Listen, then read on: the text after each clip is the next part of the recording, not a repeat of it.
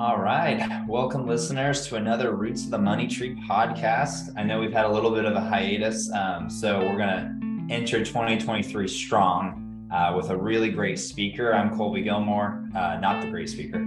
I've got my good friend, uh, the Houston How To, Ryan Anderson. Howdy.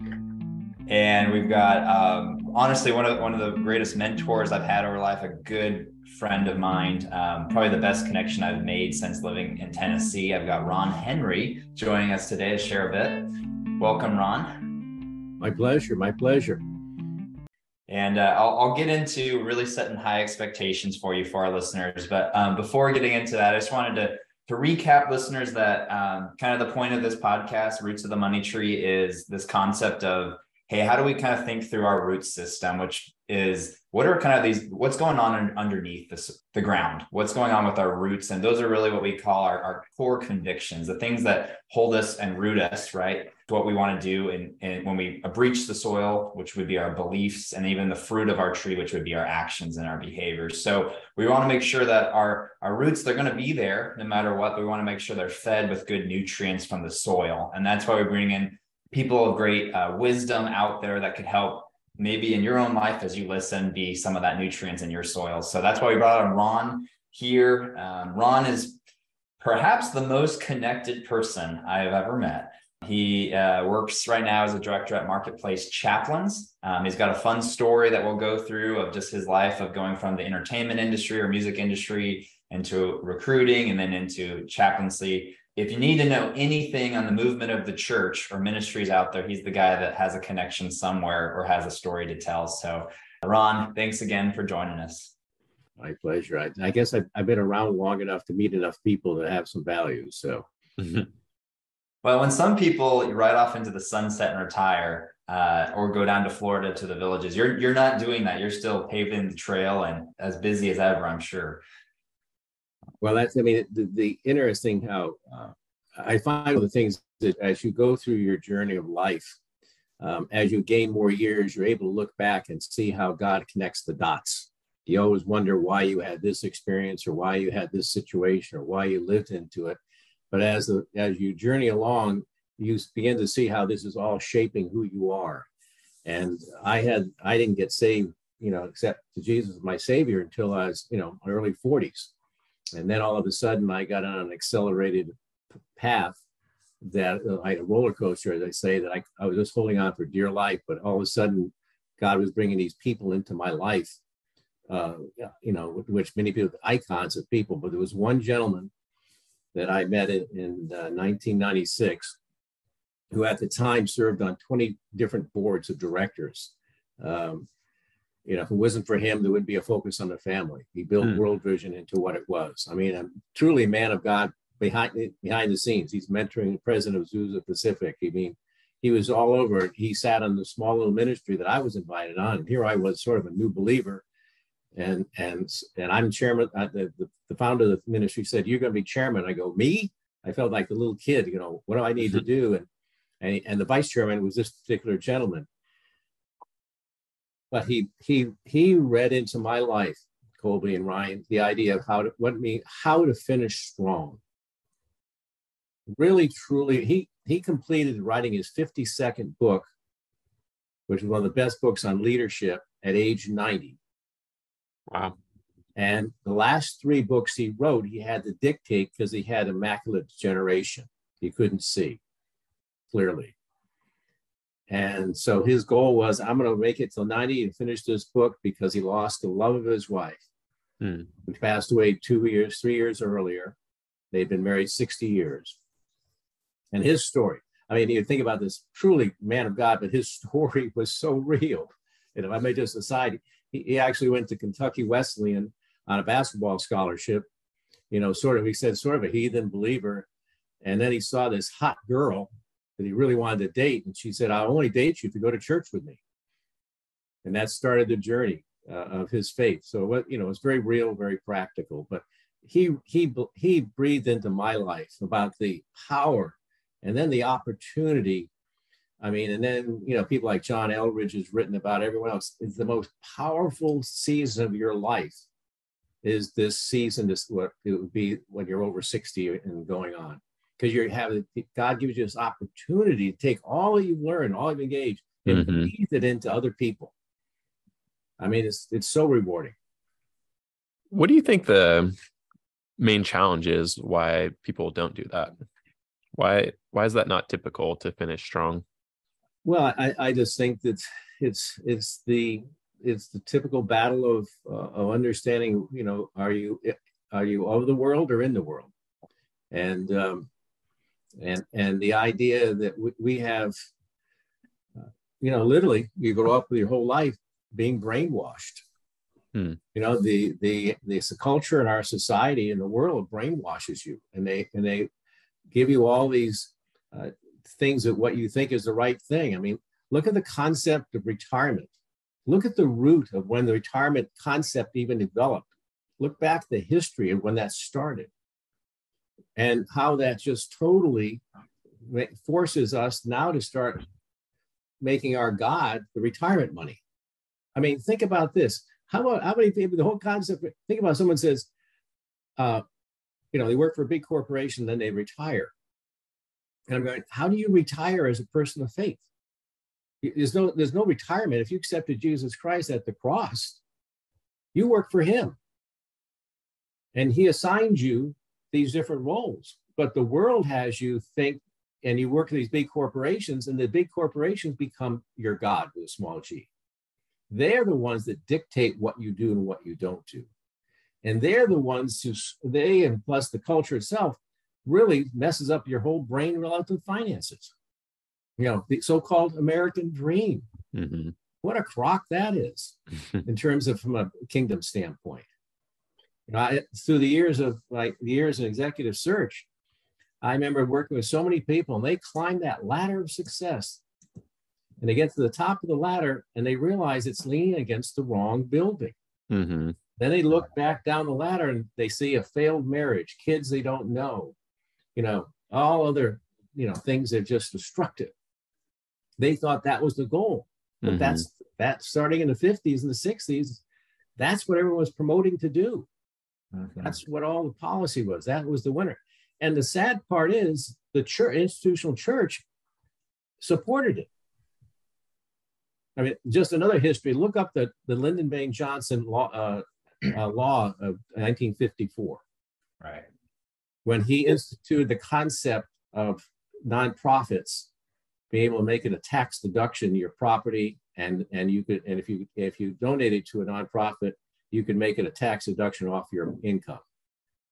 That was, to me, the principal point of destruction of the whole heart of the generosity movement. Mm-hmm. Because it wasn't giving out of sacrificial giving, it went to giving out of what I had available because I could make more money by making the giving here. So mm-hmm. I could mm-hmm. do something good and get a benefit myself financially. So, so I, am a big proponent of understanding why we are where we are, but a lot of it is the history going back. That makes sense. You know, that's a good point, Ron. I remember, uh, I guess it was in 2020, the CARES Act came about and allowed people to, you know, deduct 100% of what you gave away. And I remember sitting with a, a very generous couple that was giving away a very large amount of money because they wanted to be strategic and max that out. And the accountant came back and said, well, you know, since you're going to give so much of this to your donor advised fund, which we've talked about before, they said, you're not going to be able to deduct all that. And I remember the client being like, oh, well, then we shouldn't do that. And I sat there going and asking them, I said, your, your goal was you wanted to give $10 million away in the next 10 years. And this was the, the property you had thought about. So would you do the gift even without the tax deduction? And they said, well, I don't think that's wise stewardship because we're, we're just not going to use that that loss. And it was it was funny because I, I, just sat there going, oh, so then why was why were we giving in the first place, right? And then they did come back and you said, you're right. You know, we do want to give this all. It's not the tax deduction. Yeah, the tax deduction helps us give more, but we have. But it was funny the instant of what you said is culture does brainwash us. Where the first thing they thought was if I'm not getting it, if I'm not getting anything out of it, why am I doing that? But then coming back to no, this is all God's in the first place. Um, well, this ties into my whole uh, the the thing that I that that, that I live and die is is everyone has to check what is your deep rooted motivation for what you're doing, mm-hmm. and having the laws are not bad or good. they don't have a bad or good. It's just how you engage with the law or the policy can have bad or good consequences. So the fact that we have tax laws and certain guidelines of what you can and cannot deduct, not to take advantage of that to me is poor stewardship. All right, so there's so there's a fine line there, and that's but that's that's how the enemy gets assets because it has us seeping over one way. Then then, but what you did, Colby, in that discussion, what you shared, what I'm reading from that is you asked them to really check their heart. What is your motivation? I mean, uh, you know, in terms of the the giving side of thing, uh, for me, just to go back a little bit, I because you you mentioned we talked a little before this about you know the plan.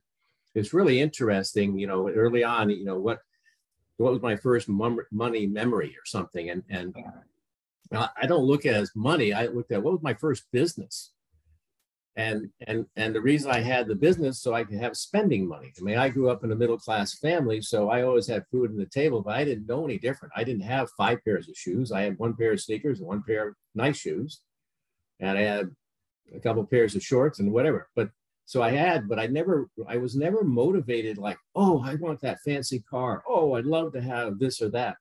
For some reason, the environment that I grew up in, the parents I had, it was just a very solid thing and they really taught responsibility.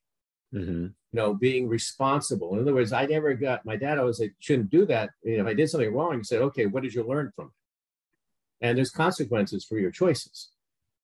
But never berated me. He i had to take ownership. But i mean you'll you'll crack this up but my, my first my first business i was like seven eight years old and it was a summertime job on the beach and they had there were big big shells there and small shells. And back then in the later 50s early 60s everyone smoked.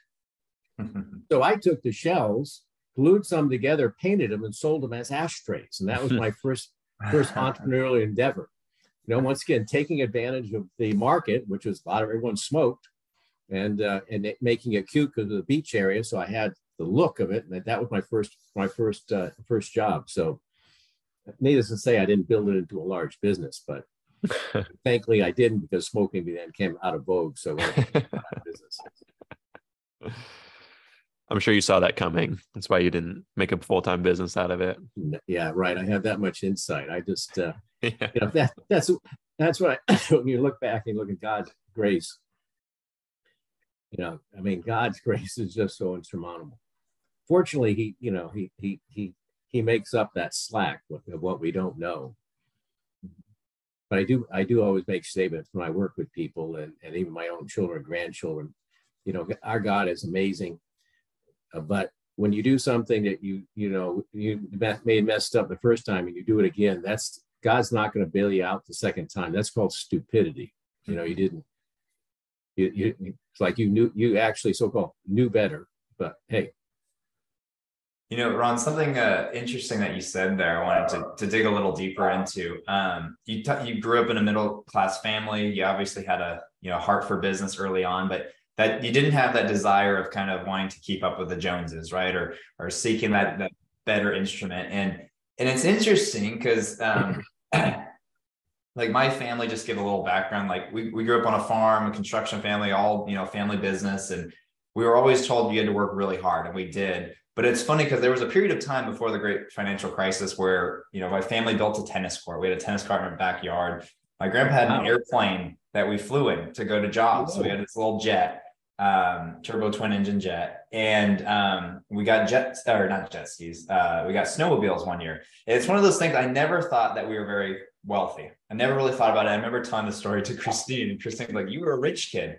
I, I never thought that way. I don't think any of my siblings or family members would ever think that we were some kind of rich family. And obviously, the recession really shook that up. But from the perception, we could have looked at and said, wow, yeah, we deserve these jets, we deserve nice cars, we, we could have lived a different lifestyle.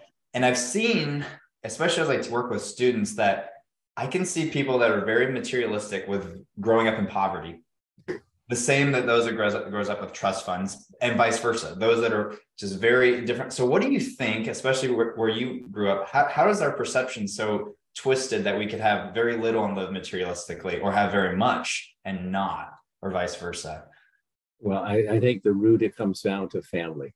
You know, Colby, you and I were blessed to have parents that ruled family was first and the family gathering was first. I'm sure you every night you had dinner with your family. I'm sure that there was consistency in that area. Um, my dad, in his in his career, he worked for an aircraft company for 37 years, and about 20 years into it, he got an opportunity would have forced us. So I grew up in Connecticut, and it forced us to relocate to West Palm. It was a huge promotion, and he went to the family, and we all said no. And they said, well, if you turn it down, that's going to be career suicide. But he chose the family. And that's a lesson learned about even myself having getting married now, having children, grandchildren. It's not about me, it's about my family. Mm-hmm. And I think those rooted issues, there's where the fundamentals come from. If you, you, it's not the amount of money you have, it's your, it's, it's what you're depending upon you know it's what you're depending upon. I mean and what your identity is. I mean i remember my my son was I, I think he i think growing up in elementary school and junior high i think there wasn't one sport he did not play that one season. And and my work was such that i because i had to search for him i had flexibility. I helped assistant coach or scorekeeper or head coach every single sports. And i remember at the time i got so i got to high school and he was right around 16 17 he noticed some of the guys and they look, you know, driving brand new cars and so forth. And goes, wow, I can't believe that, you know, Gary has, you know, his dad bought him a BMW, da da da da. And I, I turned to my my son and I said, well, I could work another three or four hours a night and not, you know, and and make more money, and you can have that. And he goes, he looks at me, he goes, Dad, that's the dumbest thing you've ever said. because I was investing in my son, I was present. So I, that to me has this, the, the impact on all aspects of what you just shared the question. Mm-hmm. And, and, and even if you, and there, there's another thing to consider. I mean, there are a lot of broken families. Mm-hmm. What are we doing as men to help and with the broken families or the young boy who's a single mom who doesn't have a father figure? Mm-hmm or or or or the figure he has for father is so destroyed. I mean, yes, you know, ultimate father because we're all sinners ourselves, but there's still a step in between. You know, this. I mean, I, all I know is my parents grew up. I mean, I wasn't. It wasn't. It was a very waspy environment, so there wasn't a lot of emotion. I mean, physically emotional love, showing of love, but there was the presence of love and care. Mm-hmm. And consistency there, and I, that to me is that's what that's my my perspective. Yeah, that's Ryan and I. We've had a few podcasts on just money and relationships of how do we actually cultivate strong financial intimacy in our marriages, and and um, I think that, I don't want to oversimplify it, but I think that, and you know, Ron, you've attended some of our marriage events, but is if we could just do this thing called marriage right, right, which would make a family thrive, or at least well, only survive but thrive how much different would culture be? How much different would our identities be of those that are lost? How much different would society be as we're seeking things if we just knew we grew up with a place of love? And it's mm-hmm. unfortunate and sad for those that haven't had that. Um, I was blessed with that. Right. Um, but it's it's what I was with a call the other day and they were talking about it. He said, well, you got to go back to the root history and and how the destruction of the family and and all that kind of stuff to understand. And and my attitude is yes, I know that there's history of things that were done. I mean, the the through the depression and through all these social services, the government took over trying to run families versus families their own, and that caused da, da, da, da. That's okay. That's real. But what am I doing today? Mm. What am I doing based in Franklin, Tennessee, doing today? Is there one person that I can invest in? Is there one person I can walk with? If every one of us just did one person, I mean, I mean, think of that. What a you know, no, there's a name for a movement, by the way, Colby. One, just one person. there you go. That reminds me of a, I heard a story. Josh McDowell spoke um, at the commencement of Talbot Seminary years ago, and he got up and said, it, for his one piece of advice um, for his commencement address was never ever quit pursuing your wife and your family. And he went on to say that two more times and then walked off stage. So that was, that was I know. I heard that uh, the president at the time um, said it was a good thing we're only paying him per word. But uh, no, Ron, you know, it, it's funny you bring up the term, and I, I, I do want to share this. I think it's it's it's it's very important when we were talking when you raised the point before about the, you know how we shape the way we are because we've had these layers of deceit and and so forth. And and I, and one of the things that's really I'm passionate about today that, I, that I've observed so often is the power of words and the fact that we use words that we don't define. In other words, we state a word. I mean, when you talk about, I mean, okay, when you talk about finances, what are you talking about? I mean, in other words, words become marginalized over time. And, and so the dialogue, if you're going to reach someone, you've got to choose words that don't create a pre- preconceived disposition of impression of what they are. Like, for example, Colby, when you introduced me, you mentioned the fact the music industry, is recruiting, and marketplace chaplains. That's a vocation that played out my design. Mm-hmm. And when you said that, everybody who's listening to this podcast immediately had an impression oh, he was in the music industry, he was a recruiter, he was a marketplace chaplain. So you think, well, is he a musician? Is he a headhunter? Or is he a chaplain? None of the above.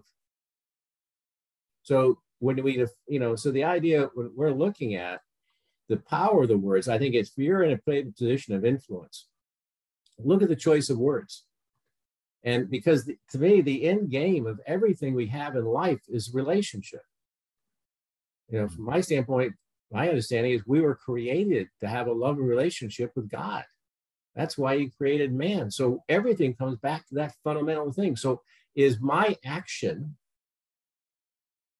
look is my action is allowing me to have a relationship or not so therefore you know so you know in my personal situation i i always say i'm in the people business. I'm my whole life i've been in the people business encouraging and equipping people of influence to maximize their potential. And i've had vocations in music where i oversaw you know recording artists and songwriters. I've had a, a vocation and, and executive search where I help people position them from roles. And today with marketplace chaplains, I have a chance to work with business leaders, whether they're people of faith or not, to care for their employees. I mean, how, how much better it could it get any better? Mm-hmm. but the idea is the how you choose to identify yourself. And that gets back to the term positioning. So mm-hmm. Well, yeah, you led right into this. I, have heard you, um, well, countless times, but also on other podcasts and, and to leaders of companies talk about positioning or what you use as how do you you actually position yourself or use your platform for positioning can you tell us a little bit define that right define what you mean by that and then um, um well I, it, when it came to full realization of the positioning is you know first and foremost one of person of faith you know first and foremost how you first position vertically. Then you learn how to position yourself horizontally. All right. But what I found is that is in is that the way the culture of the world goes, it has us seeking everything. And we don't really know who we are. You know, how can we best benefit somebody? I've, I've asked hundreds of business professionals can you articulate in two or three sentences your value proposition, how you can best benefit an organization or another individual? And I'm batting a thousand. Not one person was able to do that because their way of identifying the benefit, well, I'm going to be a good CFO. And I could, um, uh, I'm, I'm good at putting teams together. And who are you? I mean, we know in scripture, it's very clear until we love ourselves, we're not going to be able to love our neighbor. Mm-hmm. So it starts with self. So we don't know how to position ourselves in terms to, because here's God saying, Colby, Colby, I got this, I have an assignment for you. I'm over here, I'm in right field. And you think you're supposed to be playing being catcher. So you're behind the plate you don't even see God out there doing it because you think you're designed to be a catcher. So the idea is how do you how did god functionally make us and that is that to me is in other words are you a out of the box thinker Are you a builder?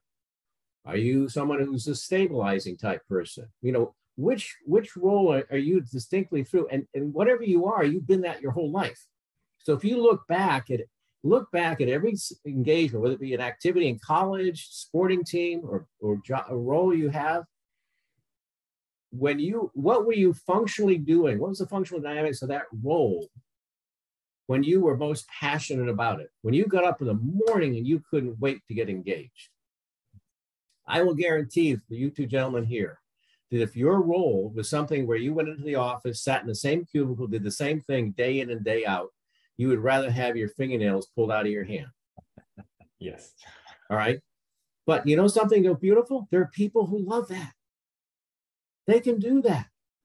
So once again, how do you put, you know, and and I think it's it's calls upon each of us to understand what other people are in our marriage. That's a key fundamental. I mean, whether it be your love languages or whatever it is, but if I'm a strategically minded person thinking out of the box all up here in the uh, 5,000 feet, and I'm married to a woman who's very tactical, don't talk to her about 5,000 feet. She wants to talk about tactical. Mm-hmm. So positioning is really to receive the fullness of what God has is starts with know thyself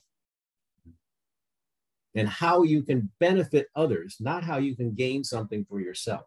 Mm-hmm.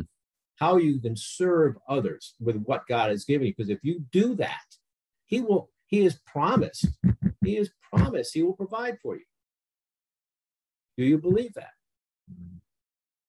That is rich. That is good. Uh, it, it makes me think of uh, Matthew 6 33, right? To just seek first the kingdom and all these things will be added to you. And, and I remember reading that uh, as a younger, well, younger-ish Christian, and going, "Oh, great, yeah, you know, you just see God, and I'm going to get these things." But it, it's right after all this discussion, right, of mm-hmm. storing up your treasures in the right place, right? But why why store them up in the right place? Because your heart's going to be wherever your treasure is, right? So if my treasure is that jet, my heart is jet set on that jet. Um, but going, yeah, if we do seek first the king, if we just seek of knowing, well, what is the chief end of man to love God by enjoying Him, right? Um, yeah. or to, to love God and love others. And I think, unfortunately, I don't think we always get that right, especially as men, right? That we, we, we bought into our positioning is I have to lead this thing. I've got to, I've got to have my accomplishments. Yeah. My getting a promotion is better. It's good. Mm-hmm. That's a better, mm-hmm. that's better. Or how about this one? If you're a pastor, you're actually doing more godly things mm-hmm. than, than the guy on the corner. I mean, I, I mean, think about it. It cracks me up. I mean, another another word that you, you probably do a, a whole podcast on is is the different ways of looking at the term calling. And I think that's another overly abused word. Mm-hmm. I, I don't know about you, but if I think about obedience, if God is God is going to direct my steps, where is it where is it at all about me knowing wanting wanting to fulfill my calling? All right, you got obedience, which is you just you know. I mean, I came to my wife and I came to Tennessee after 35 years in Southern California, and we we left everything, including our grandchildren and everything else. Came to a place where we were nobodies. We didn't know anybody, and no one knew us. The only thing we knew was Jesus. Mm. Where was that?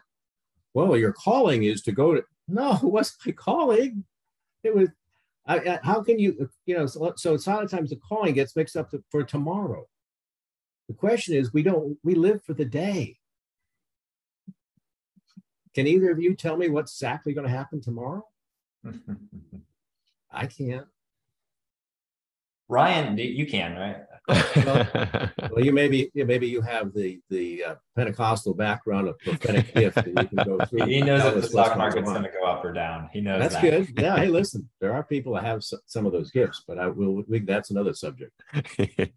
Well, Ron, that that's that's super rich, and I think that that um, leads to something important we talked through. Is is one you spent most of your life, and well, actually, you grew up in parts of uh, the East Coast, but then ended up in Southern California and then found your way into Tennessee. Can you tell me just a little bit, you know, quickly about that journey, your kind of journey through to different vocations, and then end with kind of the uniqueness of what you're seeing happen here in Middle Tennessee. Okay, I'll try to do it quickly here. I mean, I grew up in the middle, you know, in outside Hartford, Connecticut, in a very stable home. Um, and uh, went, when I went to high school, I played sports, did all the right things, and you know, dated the co-captain of the cheerleaders and all that stuff. And I was good in math and science. So they said, hey, get an engineering degree. So I went to University of Rhode Island and uh, got into there. And by the time I was in my junior year, I looked around. And there wasn't one of my friends in the College of Engineering. I said, what is this all about? And uh, meanwhile, I was very much in Bay. At that time, I'd been president of my class, president of the fraternity, captain of the tennis team, all that at, at a university level but I love people. And so people say, hey, get an MBA. Oh, that's cool. Where do you do, where do you get one of those? And you go, well, you can go to Harvard, you can go to Columbia, you can go to, you know, different Wharton and so forth. Oh, that's kind of guys. I said, well, I don't want to go to Harvard. I mean, this is showing my deep thinking here. you know, my dad was an engineer, so I'll be an engineer. Now I don't want to do it, and I get an MBA, and then they, they say Harvard. I don't want to go to Harvard. I don't want those Ivy Leaguers. I, I'm not. I'm a you know, I'm a down to earth kind of guy. I don't like those putting, you know, nickels in my loafers. And then, so they said, well, so I applied to Wharton. And, um, and meanwhile, my scores weren't that great, but I had great references. So they accepted me, but I had this little problem called the Vietnam War. And so they didn't give exemptions for grad school. Hmm. So I took a year. So I got a job teaching actually secondary education, math, which was a I loved it, but for $5,700 a year, I couldn't survive. and, but I got into the reserve, Army Reserves. And so I ended up getting my MBA from the Wharton School. And I made, and I focused in on the marketing, marketing side. But once again, something was missing there. I, I love people and I, and I, candidly, I was sort of a goof off. I mean, I, I, I don't want to dispel things here, but the, the fact is when you're in an MBA program like Wharton, you can't flunk out unless you don't show up. So that's just the reality because they don't want the reputation to be blurred out that people flunk out. So mm. I, I understood that. So I, I think I was I was in the lower 20% of my class. But since I was very free and I mean, I got seven job offers. Everyone wanted to hire me and everything, but I still didn't know what I wanted to do. So I went up to New York City. Only thing I didn't want to, do, I knew I wanted to work in New York City or LA. I wanted to be where the best of the best were located. Mm-hmm. So many of my friends went to work for P&G and other big companies. So I got a job. So at age 25, I had an office on the 48th floor of RCA building in Rockefeller Center, looking at Central Park as a marketing consultant for a $4 billion corporation. And that program, marketing program, then led into consulting assignments at various divisions and subsidiaries. And I mean, I set up a marketing research department for the Hertz truck division, this, and, and then I had an assignment at RCA Records and I thought this is kind of cool. And then they offered me a full time job, middle management. You know, now I'm just turning 26 and I'm now in middle management of a $180 million record company. It had, you know, Elvis Presley, John Denver, David Bowie, on and on and on. And I thought this was cool because I could get free tickets so I would help my social life. And then I didn't have to wear a suit every day. And it was great opportunity because there was no other people that had MBAs. Mm. So so the fashion worked within 18 months i had four promotions three of them because they they fired my bosses and then i met went, took a trip to the west coast and, I, and landed on a warm balmy day in california and it was like wow this is where i want to be mm-hmm.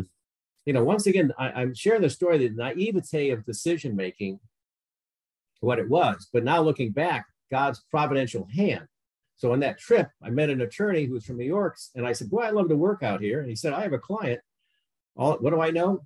Four months later, I arrive in Hollywood as general manager of a record company, a small record company that uh, after a year there, we signed an artist uh, that may, people may know called Tom Petty um, and a few other people. And so I was mainstream. I mean, the irony was here I was mainstream leader. And if I mentioned I had an MBA, they thought that was the name of the band I played in in college. So the, the business sophistication in the later 70s in the music industry was not that great. So, but whatever, that happened. Then I had management production. And so I got involved. So, but it was interesting near the, the tenure of that. around the, it was late 70s, God started knocking.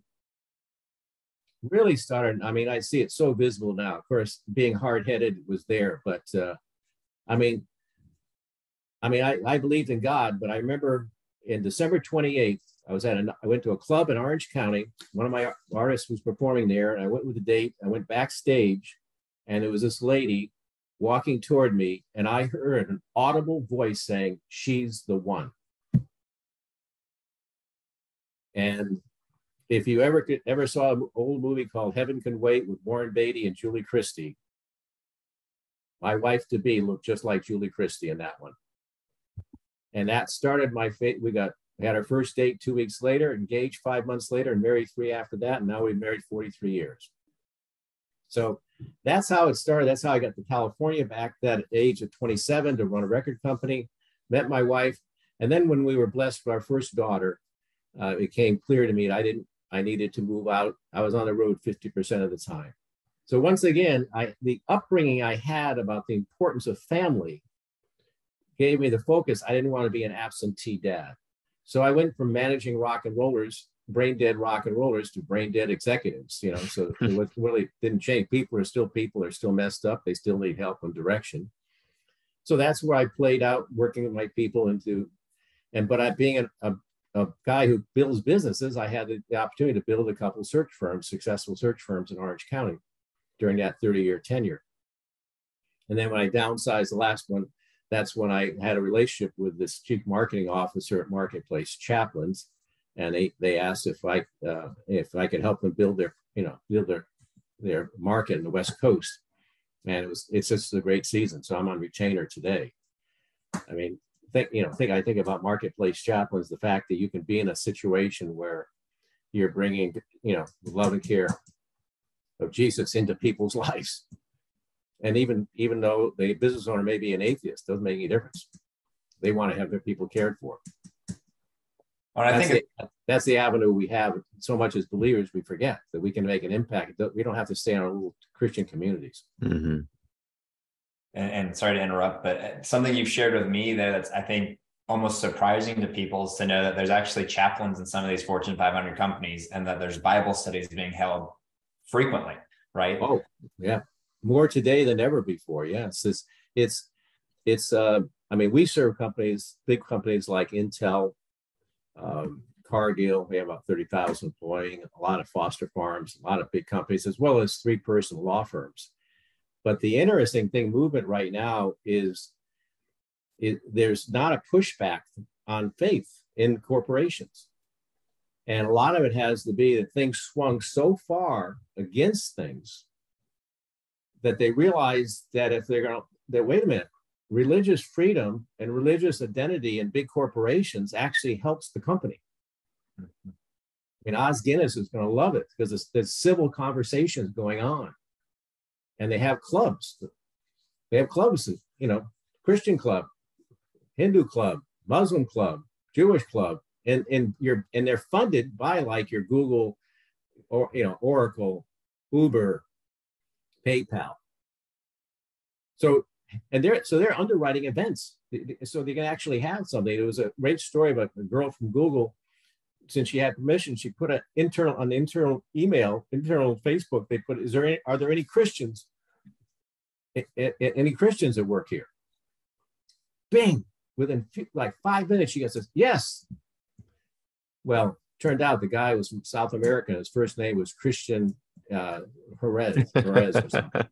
no, she goes, no, I'm talking about your beliefs, but sort of sidebar. But yeah, it's that's the encouraging thing. We're being invited in, you know, and and you know, and uh, recent rulings where we can talk about our faith. There's a great platforms out there today that uh, we're dealing now in the secondary school, secondary and well, primary and secondary school, gateway better education, educating people what can be done. I mean, do you realize in the state of California, it's mandated by law that you have to talk about Jesus in fifth grade? The public schools are have to talk about it. It's mandated. So, you know, there, there's there's an interesting thing there from a this would be a whole long podcast, but on um, the separation of a Constantinian Christian to, to today and high level that's just kind of like often the church lived in the shadow of being a state religion was safe. Now we have a post-christian society which is almost a benefit right? Because now you can actually we can if we really live as these peculiar people that are living differently now that we're not under this shadow of a you know big brother's christian right it's that hey now you can actually maybe actually get into places as as almost a minority um, mm-hmm. but with the chance of being living out purely differently right well, and I think there's another area that I that we all have to look at really deeply. And when you, I heard a statistics the other day saying the number of professed Christians is numbers are coming down. But I profess that the church's remnant is is actually going up. And the fact that we have a lot of people who, you know, it, I mean, uh, it was a cultural awakening moving to uh, Middle Tennessee because you know the Bible Belt and, and the churches on the corner are packed every Sunday. All right. But you don't see it played out on Monday. So they went through the checklist, and a lot of them still tithe too. This gets back to the giving. They did it. I tithe. I wouldn't say it's generous giving, but they gave. But it's good. I gave my 10%, so I'm good with God. And then go then I go tomorrow and cheat my clients out of money. But the, the but the remnant, this is the exciting thing, especially it's evolving out of out of your generation and next generation who are seeking truth is so exciting because you're not putting up with the, the crap that my generation is throwing out there. It's like it's our crap is so bad, it's so absurd that your generation is going, you got to be kidding me.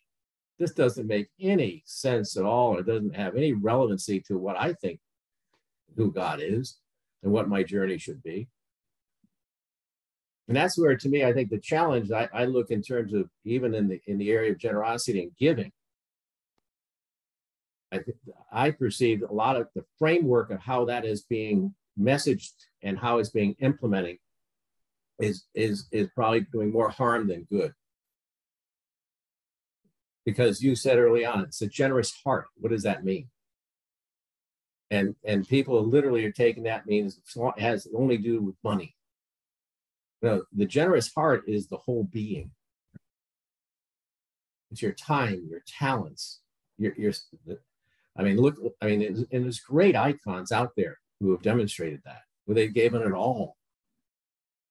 And has anyone ever done research on how much Mother Teresa gave financially? Then would you, but would you say she had a heart of generosity? So yeah. once again, is this, what's the cost? Mm-hmm. Uh, it's always good that, that mm-hmm. we, we do want to be generous, but it's always God just wants your heart, right? He wants the heart at the end of the day. That's why we have Zacchaeus giving away half of everything, and you know, and those that he he um, defrauded. You have the widow giving away everything. You've got um, you know, uh, well, Jesus calling the rich young ruler and saying, which I think that's the best representation. You have the rich young ruler who's supposedly upheld all the, the commandments, right? He says so. And yet Jesus looks at him with love, saying, Well, there's one thing holding you back. That's your possession. So give it all away. Um, which is a funny one. I think I've said this before, but if he really was following all the commandments, like he said, he probably was tithing, right? He's probably doing all the Old Testament, you know, tithes, and yet his heart wasn't in it. Yeah. I, I, I see. I lean more of the story about Ananias and that than mm. the deception. Mm. I, I, mean, I, I lean more of that as seeing people today. Hey, I gave all that. What are you talking about? You know, hey, don't worry about that situation. But that's interesting. I think it's Randy Alcorn that mentions in, in that story. That's the one time we hear of someone of, of generosity um, or, or someone giving um, out of out of uh, a sale in the New Testament, and literally they lie about it and get their lives are taken from them. That like, yeah. how powerful is that? Is a couple lying about giving? God just goes boom, you're gone. Um, mm-hmm. And yet, you know, how much are we doing that personally ourselves?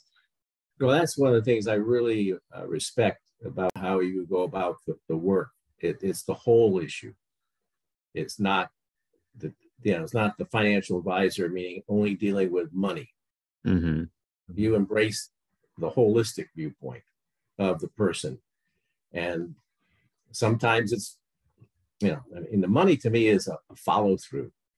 It's not the obvious, but I think it comes a lot to do with it, a lot of it for individually. Do you really believe that God owns it all? So the question is not how much you give; it's how much you keep. Mm-hmm. Mm-hmm. And I don't think that we, I don't think we believe He owns it all. And, and to confirm that is listen to people and how they talk. I own this, I own that, I got this, it's my company, you know, my plan. You might think, well, he's they're sort of jerk. No, no, no. Clearly, what are they saying? Mm-hmm. What is this verbiage coming out of their heart in this way? Yeah. It doesn't, and once again, I'm not being critical. I'm being perceptive to understand that there's a journey that people have to go through. And and it's understanding, you know, it's like under, what is the culture of his church? Not the one on the corner, but the church of Jesus Christ. Mm-hmm. yeah, that's the it is a culture, right? Go ahead, Ryan. Yeah, that's the power of words again. So just listening to those words really tells you what the heart is doing. Well, Ron, this has been awesome. There's been, there's so much here that we could unpack from like 10 more podcasts, but I think you've kind of said it, but kind of closing out, what, what are, is there anything else that you're most encouraged about that's going on right now in, in this culture of, of the Christian church? And would you also say, what do you think are the biggest barriers? And, and would it be just like you said, the fact that we just don't really believe God owns it all? Well, I'm in, in my season life, I'm probably more encouraged to where things are today than ever before in my life. Only because the enemy thinks, the way I look at it, the enemy thinks they got a run of the mill, everything's going well. So that to me always tells me that's great opportunity. Great opportunity. But what I'm loving, where I'm also, but primarily I'm loving because I'm seeing the, the younger the younger generation, which is your generation, stepping up in roles of influence that love Jesus, love God's word, and start right with God's word. They're not getting caught up in politics. They're not, they're, they're expressing love for and being, you know, non-judgmental, but loving on people the way Jesus loved on people, but then share truth with love. So I'm seeing a generation of these young men and women that are just hungry and they're hungry to learn how to integrate life, to live a fully integrated life. The second point, though, is I think it's critical to get into peer groups. You cannot do this journey alone. And depending what your peer group may be, and there are there are all different uh, marketplace ministry platforms out there but find one group you get into and and and to me that group concept is a discipleship. Walk journey with some other people who are who are asking some of the same questions. You got to do that. That's that's very very critical. So you know that's that's the that's the concept i do but but the last the warning is it's not a warning so much i think is just really wisdom that, that has been driven into me is always check your own heart, your own motivation, and that of those who you're communicating with. You know, it, may look wonderful on the surface, but you dig deep. Mm-hmm. And I will, t- and people say, well, how do you know? How do you know? Well, I got this thing called the Holy Spirit. Yeah, it's pretty good at discerning things. Mm-hmm. Well, I think that's that's encouraging for me because I think that you we as a younger generation hear a lot of maybe our parents generation saying you know this is the worst things they've ever been. Like if you look at our country and you look how things are. So but i am also encouraged and i think you really see the heart of a lot of people in our generation just like you said trying to integrate trying to express love without judgment and so it's encouraging for me to hear that you're encouraged because i am too Oh, I, am pleased to hear that. So I'm going to say this is, uh, as I say, this gets my energy going every day. So mm-hmm. my wife says, my wife said, well, even if you weren't getting paid what you're doing, um, you'd still probably do the same thing. I said, sure, why not? I mean, I mean, somehow God will provide, but uh, but I think a lot of it, once again, there's a, there's a lot of lies out there. There's a lot of false truths that we have embraced, and I'm not saying I can tell you what what what the better way is, but just we need to pause. That's I mean that's the value of prayer. That's mm-hmm. the value of being in a peer group because you're challenged in, in both, you know, and, and, all that covered, of course, with with the God's word. Yeah. Mm-hmm. Yeah. I heard it well, from my my pastor this weekend, Mike Erre, where he mentioned you, you keep hearing people saying the gospel's under attack or it needs defense or it's going away. And he goes, That's not true. It's not going anywhere. It's as strong as ever. It's only our perception of it. I mean, it how could something go away if it's a living word? Mm. It's not it's not a book that you can just throw in the trash. I mean, it's a living word. I mean, there's no there's no competition. There's no parallel. There's nothing. There's, we have a living God. How can it? It's like, didn't it? I mean, it's like the basic truth. God is with you at all times. Hmm. Even when I didn't know who He was, He was with me. He loved me unconditionally all times. Just get remind yourself of that. Mm-hmm. Yeah, that's so true. Well, I've been really encouraged this whole time, and thank you so much for sharing your wisdom. Thanks for your example of finishing strong. Um, I think this is going to be really impactful to me and to all of our listeners. So, just want to say thank you so much for your time, Ron. We really appreciate oh. you, and we just ask God's blessing on you as you go forward. Well, thank you so much for the opportunity to share, and uh, I still have a lot of years left. So. That's right. Finish strong. God bless. All right. Take care.